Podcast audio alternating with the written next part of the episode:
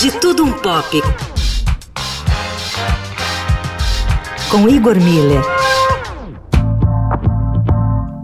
Um dos maiores escritores de todos os tempos, o francês Gustave Flaubert, revolucionou o romance, puxando os limites entre realidade e ficção, trazendo os grandes temas da alma e dos costumes, para escândalo dos leitores da época.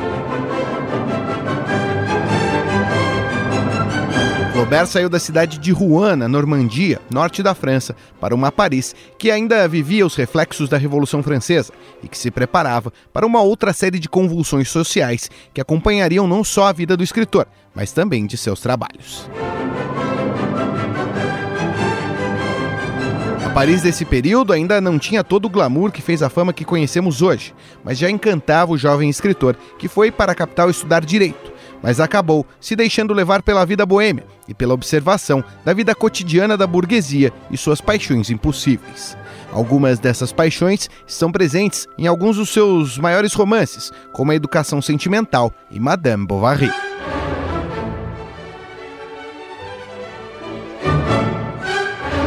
O fascínio da vida burguesa parisiense é acompanhada de uma forte crítica social, não sem também um grande cinismo do autor que tão bem viveu entremeado por essa camada. Em Madame Bovary, seu mais famoso trabalho, Flaubert escandaliza a sociedade francesa ao apresentar uma personagem feminina de caráter forte, que ao decidir buscar uma vida além dos aborrecidos costumes, acaba por viver uma tragédia.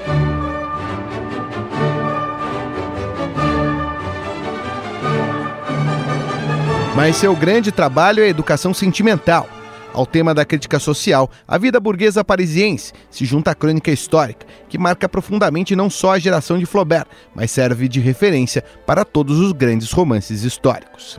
Frédéric Moreau, assim como Emma Bovary, tem seus sonhos construídos através dos romances sentimentais e deseja vivê-los, apesar dos planos que a sociedade tem para ele.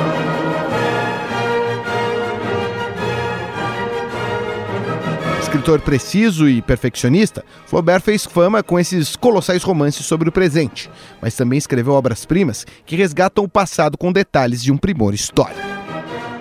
O maior exemplo dessa safra é Salambô, que se passa na antiga Cartago, mas também se destaca a obra Três Contos, em diferentes momentos históricos, como a Era Medieval e o período de Cristo, com destaque para o exercício perfeito da prosa curta, uma forma pouco explorada pelos seus admiradores.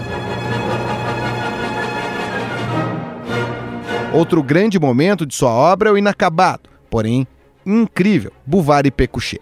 Assim como Beethoven, após revolucionar as sinfonias, ainda encontrou tempo para revolucionar o complexo trabalho das fugas, origem da moderna música de seu tempo, Flaubert, após revolucionar o romance realista, foi na matriz ficcional do romance para buscar seu legado para o futuro o humor debochado, a atividade idealizada e o fracasso dessa atividade impossível, mas também o encanto por essa iniciativa de fazer o algo impossível.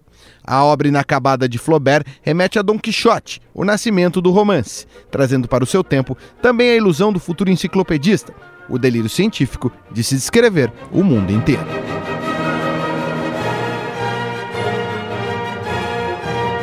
Os trabalhos técnicos de Master Bias e Igor Mila, falando um pouco de tudo de tudo um pouco. De tarde, Eldorado.